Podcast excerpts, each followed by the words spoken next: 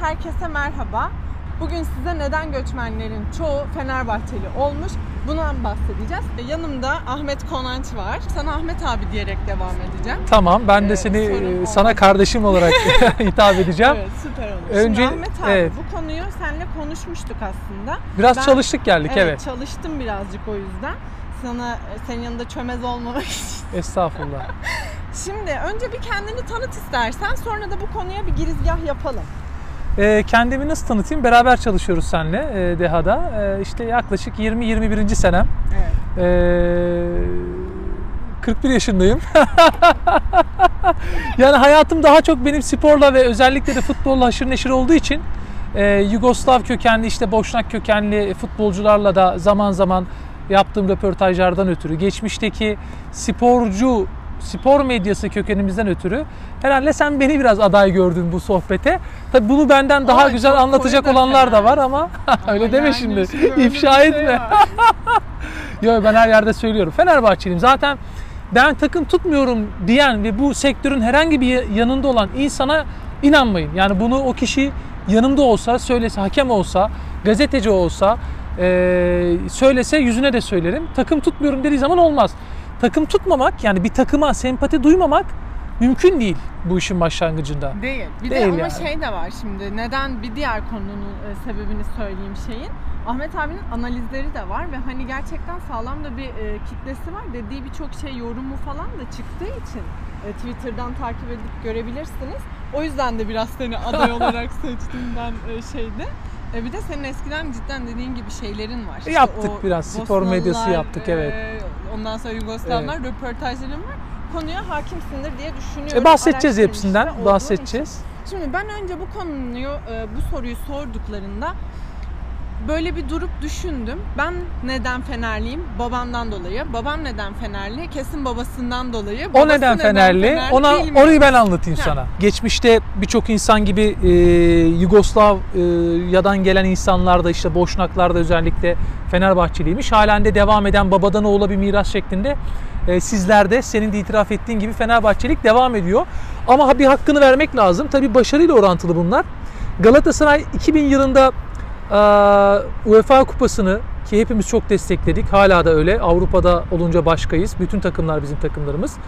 E, kazanınca ardından yine o sezonun devamında Real Madrid'in Monaco'da Şampiyonlar Ligi şampiyonunu Süper Kupa'da yenince UEFA şampiyonu ve Şampiyonlar Ligi şampiyonu Süper Kupa oynar. Hala devam eden bir uygulamadır. Üst üste o kupaları alınca arkasından gelen yine başarılar e, kitleyi biraz Galatasaray'a çekti. Şu anda itiraf etmek lazım ki Galatasaray taraftarlarının sayısı çevremizde de görüyoruz özellikle genç nesil e, daha fazla. Gençler genelde Galatasaraylı. Şimdi gelelim bu röportajı, bu söyleşi yapmamızın asıl nedenine. Neden Yugoslav kökenli insanlar, işte Boşnaklar, Sırplar, Makedonlar daha çok Fenerbahçeli olmuşlar? Sana kadar yansıyan o babadan mirası olay nasıl gerçekleşmiş? Şimdi sadece Fenerbahçe'de değil 80'li yıllarda 70'li yılların sonunda hatta 70'li yılların tamamında e, Türkiye'nin genelinde ve dünyada Avrupa'da daha doğrusu bir Yugoslav ekolü varmış futbolda, basketbolda. Futbolu konuştuğumuz için biraz futbolu örnekleriyle açalım. Neden? Çünkü evet sizler biraz başarılısınız özellikle sportif konularda, e, özgüven konusunda. Bu biraz futbola da yansımış ama Oradan devam edebiliriz. Tabii e, sporculuk konusunda çok başarılı Yugoslav e, coğrafyasının insanları, Evet. Sırplar, Hırvatlar, Makedonlar, Boşnaklar. E, Türkler de bunu fark etmişler. E tabii geçmişten Osmanlı'dan gelen bir bağ da var. E, Fenerbahçe bundan çok yararlanmış. Baktığımız zaman hani benim dersimi çalıştığım kısımlar ve daha çok hani bu konular üzerine yaptığımız sohbetlerden hatırladığım örnekler şunlar. Mesela bir Antiç var Fenerbahçe'de. Geçtiğimiz sene vefat etti diye biliyorum. Yakınlarda vefat etti. Fenerbahçe başsağlığı mesajları da yayınladı.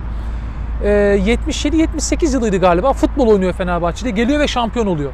Sonra o Antiç Avrupa'da tabii büyük kariyeri var. Atletico Madrid'de kupaları var, başarıları var. Yani önemli bir isim. Fenerbahçe'de futbolculuk e, ekolünün, futbolcuların getirdiği Yugoslav ekolünün dışında sevgili Berna, teknik adam ekolü de çok derinden hissedilmiş. Mesela 82-83 gibi Stankovic diye bir adam gelmiş. İyi bir futbolcu, iyi bir teknik adam. Ee, 82-83'te Fenerbahçe'ye geldiği zaman Fenerbahçe şampiyon yapmış. O zaman bir de federasyon kupası var. Onu da almış. 83-84'e devam edilmiş. Bak bu hikaye çok ilginç. İçinde Beşiktaş da var. Bir sene sonra şampiyon olamamış ama Cumhurbaşkanlığı kupasını almış Ankara'da. Çok önemli. Sonra Beşiktaş bir teklifte bulunmuş. Şampiyon olamadı diye Fenerbahçe'de Fenerbahçe'nin bugüne kadar yansıyan en büyük hatalarından biridir bu. Ekol oluşturamamasının nedenidir. Şampiyonluk dışındaki herhangi bir sonucu başarısızlık görür Fenerbahçe. Bir sene önce adam şampiyon olmuş. Bir sene sonra Cumhurbaşkanlığı kupasını almış. Şampiyon olamadı diye adamın Beşiktaş'a gitmesi izin vermişler. Adam Beşiktaş'a gitmiş. Beşiktaş ilk sene dayanmış. Yani şampiyonluk gelmemesine rağmen. Bir sonraki sene Beşiktaş'ta şampiyon yapmış Stankovic. Tabi. Beşiktaş'ta şampiyon olunca adamdaki yani Stan, Yürümüş adam. adam da diyoruz tabi yani Allah rahmet eylesin de tabi e, Fenerbahçeliliği depreşmiş adamın. Beşiktaş'ta şampiyon yapınca Fenerbahçe'de kıskanmış. Hadi bir gel baba demişler. Adam geri gelmiş. Tekrar Fenerbahçe'de iyi bir sezon geçirmiş ama şampiyon olamamış. Şampiyon olamayınca tekrar adamı e, göndermişler. Adam işte e, veda ediyor Türkiye'ye. Arada e, hemen ertesi sene e, bir Macar teknik adam geliyor. Yo yo. Hemen ertesi sene yine bir Go- Yugoslav geliyor Fenerbahçe'ye. Veselinovic geliyor. Veselinovic tabi. Ee, 84-85'te Stankovic Beşiktaş'a gittiğinde Fenerbahçe'ye Veselinovic geliyor. Çok tatlı bir adamdı. Ben hatırlarım. Ben de 79 doğumluyum bu arada. Yani o kadar e, hani biraz genç kestiriyorsun dedikleri için açmak zorunda kaldım. E, hatırlarım. E, geliyor ve ilk sezonunda da Veselinovic Fenerbahçe'yi şampiyon yapıyor. Tabii. 84-85'te. Fakat averajla şampiyon yapıyor. Açık ara şampiyon yapamıyor. Veselinovic de Fenerbahçe'ye veda ediyor. Böyle bir tarafı var Fenerbahçe'nin. Sonra araya bir Macar teknik adam giriyor Fenerbahçe'de.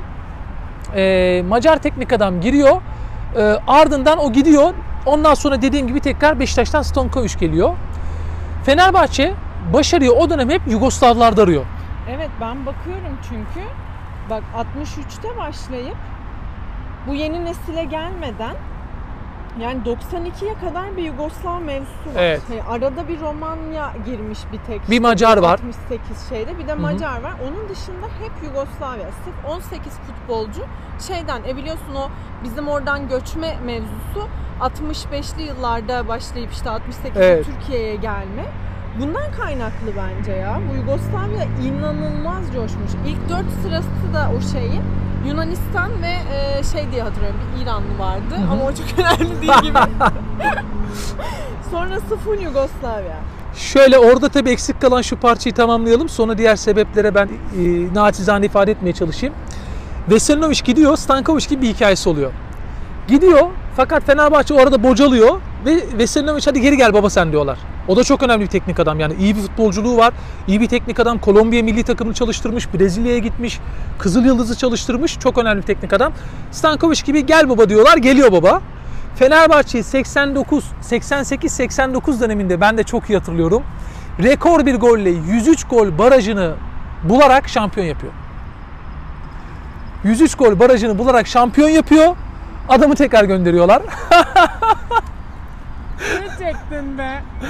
Adamı tekrar gönderiyorlar. Hatta o dönem 100. golü kim atacak diye hiç unutmam. Günaydın gazetesi vardı o zaman. Gazeteler bugünkü gibi değil. Şimdi nasıl sosyal medya etkin? O zamanlar yazılı medya, gazeteler müthiş etkin. Yarışma düzenlemişti. 100. golü kim atacak? Bil, araba alacaksın diye. Hakikaten araba verdiler. Herkes Rıdvan dedi, işte Aykut dedi, Oğuz dedi. Turan diye bir futbolcu geldi. 100. 100. golü attı. Ee, birisi o dönem onun sayesinde araba kazandı. Tabii gazeteler o zaman de- deliydi yani, çılgındı. Ee, sonra tabii bu tencere tava vermeye kadar devam etti ve artık şimdi sadece kalem verebiliyorlar. Kanun gereği eğitim ürünleri verebiliyorlar. Ee, konu nereden nereye geliyor ya? Açıyorsun abi şimdi yani. Anı çok, şey Evet. çok, birikim çok. Keza Veselinovic Fenerbahçe şampiyon yapıyor. Sonra tabii Yugoslavya'nın o 90'lı yıllarda değil mi sıkıntılı dönemleri başlıyor ve Türk futbolunda yavaş yavaş e, teknik adam üzerine Yugoslav e, bölümü geride kalıyor ama futbolcular üzerine Yugoslav ekolü devam ediyor. Biraz yakın tarihe gelirsek e, Rapeic'ler, Mirkovic'ler, Lazetic'ler, e, Baliç'ler, Boliç'ler ve birçok örnek şu anda aklıma gelmiyor. Fenerbahçe'de futbol oynuyorlar. Yani bunlar Türkiye'nin aslında geneline yayılmış hem futbol hem teknik adam bölümü, bölümü olarak bütün takımlarında varlar ama Fenerbahçe'de biraz fazla varlar. Neden varlara gelecek olursak bence birçok sebebi var. Az önce ifade ettiğim gibi 2000'den sonra Galatasaray'ın lehine gelişen faktörler 2000'den önce hatta 96'dan önce 96'da Galatasaray'ın 4 sene üst üste şampiyonluğu ve UEFA Süper Kupa ile taşlanan bir bölümü var. e, daha çok Fenerbahçe üzerinden gitmiş başarı öyküsü. Ve Fenerbahçe başarıyla birlikte kendine çekmiş. Etkin kulüp o zaman Fenerbahçe. Son yıllarda değil tabii etkin kulüp kısmı biraz Galatasaray'a kaydı ama e, etkin kulüp o zaman Fenerbahçe. Ama tabii Fenerbahçe hala Fenerbahçe, hala asırlık çınar. Galatasaray, Beşiktaş hala öyle tabii. E, ama böyle bir ayrım var. Şimdi futboldan uzak olan insanlara garip gelecek Berna ama Bosna bayrağının rengi ne? Sarı lacivert. Sarı, sarı mavi değil değil mi? Yok. Bak Sarı lacivert abi. bayrak rengi lacivert. çok önemli biliyor musun? Futbolda bayrak rengi çok önemli. Herkes yani futboldan uzak olanlar için komik gelebilir. Hadi ya diyebilir de Fenerbahçe'de sarı lacivert olduğu için orada da bir şey var. Ee, birleşme duygusu var. Ben ilk öyle bir tespit yaptım. Öyle mi? Yani şeye gitmedim çünkü ben bunları senin kadar iyi bilmiyorum. Seninle üstüne konuşunca ben bunlara baktım. Ama benim ilk söylediğim Bayrak. Bosna'nın bayrak rengi Evet. abi. Hani yani Bosna Sancak mevzusuna ben daha çok işte bizim biliyorsun yani Boşnak deyince akla ilk gelen ülke Bosna Hersek bu. Kesinlikle tabii. Yani şimdi bir de o mevzudan dolayı ben dedim ki kesin bayrak rengine. E sonra bakıyorum mesela Makedonyalı olan birçok arkadaşım da Galatasaraylı. Niye sarı kırmızı? Sarı kırmızı çünkü hani yani Evet. yanlışım varsa gerçekten düzeltin Hayır bu futbolda Ama hani naçizane bir futbol adamı olarak yani. söylüyorum. Bayrak olayında iyi tespitte bulunmuşsun. Çok doğru. Bak Fenerbahçe'nin hala devam eden bir Bosna özlemi vardır. Yani Bosna ile böyle kardeşlik duygusu vardır. Novi Pazar var değil mi? Evet Ama Sırp- kardeşlik de var. Sırp Onu liginde oynuyorlar Fatih onlar. Sabovic şey yapmıştı. Tabii. Fatih Sabovic'e de buradan selamlar olsun. Ee, Novi Pazar tribünü gelir Fenerbahçe kale arkasında okul açıkta Fenerbahçe ile maçlara girer. Fenerbahçe tribünü zaman zaman Sırbistan'a gider. Novi Pazar'ı destekler. Evet. Videolar vardır YouTube'da. Ee, bu da vardır. Basketbol tarafı da var bunun. Fenerbahçe'nin. Çok fazlalar. Fenerbahçe'de çok fazla boşnak da var. Onu da çıkarttım ben Mesela ben başlığını vereyim o zaman. Fenerbahçe'de Melih Mahmudoğlu takım kaptanı, Euroleague şampiyonu takımı Evet. kaptanı. Babası kendisi basketbolcu. Kendisi zaten basketbolcu. Ve boşnak kendisi. E, Sırplar var, Hırvatlar var. Mesela ben sana bir hikaye anlatayım. Şimdi Obradovic'den, Bogdanovic'den bahsetmeyeceğim ama yine bir Antiç var. Futbolcu Antiç var, bir de basketçi Antiç var. Hı. Daha yeni ayrıldı. Makedon. Fenerbahçe'de e, başarıyla oynadı. E, bir başka takımda oynuyor Fener, e, Fenerbahçe'den ayrıldıktan sonra. E, deplasmandalar ya da buradalar bir maça geliyorlar. Fenerbahçe ile oynuyorlar. Fenerbahçe taraftarı Antiç'i o kadar seviyor ki takımın ismini hatırlamıyorum şimdi. Takımın hocası bench'te duran Antiç'i fırçalıyor. Fenerbahçe taraftarı hocaya kızıyor. Sen kimsin diyor. Ya adamın adamın basketbolcusu da videoları var görebilirsin. Bu o kadar güzel bir ilişki ki Fenerbahçe ile Yugoslav coğrafyasının ilişkisi. Ee, işte burada Galatasaray, Beşiktaş da onlar da mesela Beşiktaş'tan Koğuş'ta şampiyon olmuş, Galatasaray'da Baliç oynamış vesaire. Yugoslav ekolü onlarda da var ama Fenerbahçe ile aralarındaki duygu o coğrafyanın çok farklı. Antiç'e kızıyor diye hocaya bağırıyorlar. Hoca da gülümsüyor sonra meseleyi anlıyor. Ya diyor benim oyuncum benden koruyor rakip taraftar. Bu, bu çok güzel bir ilişki. Bu geçmişe dayanan bir ilişki. Bu ilişki hiçbir zaman da bence bitmeyecek. Devam ediyor şu anda. Basketbolda da devam ediyor. Ee, futbolda da tabii. Mesela e, Fenerbahçe'de e, şimdi adını çok komik olacak ama hatırlayamayacağım. Fenerbahçe'nin Napoli'ye e, gönderdiği bir oyuncu var. Şimdi benim bunu hatırlayamamam tabii çok komik. Hemen şu anda bir KJ'ye girsin.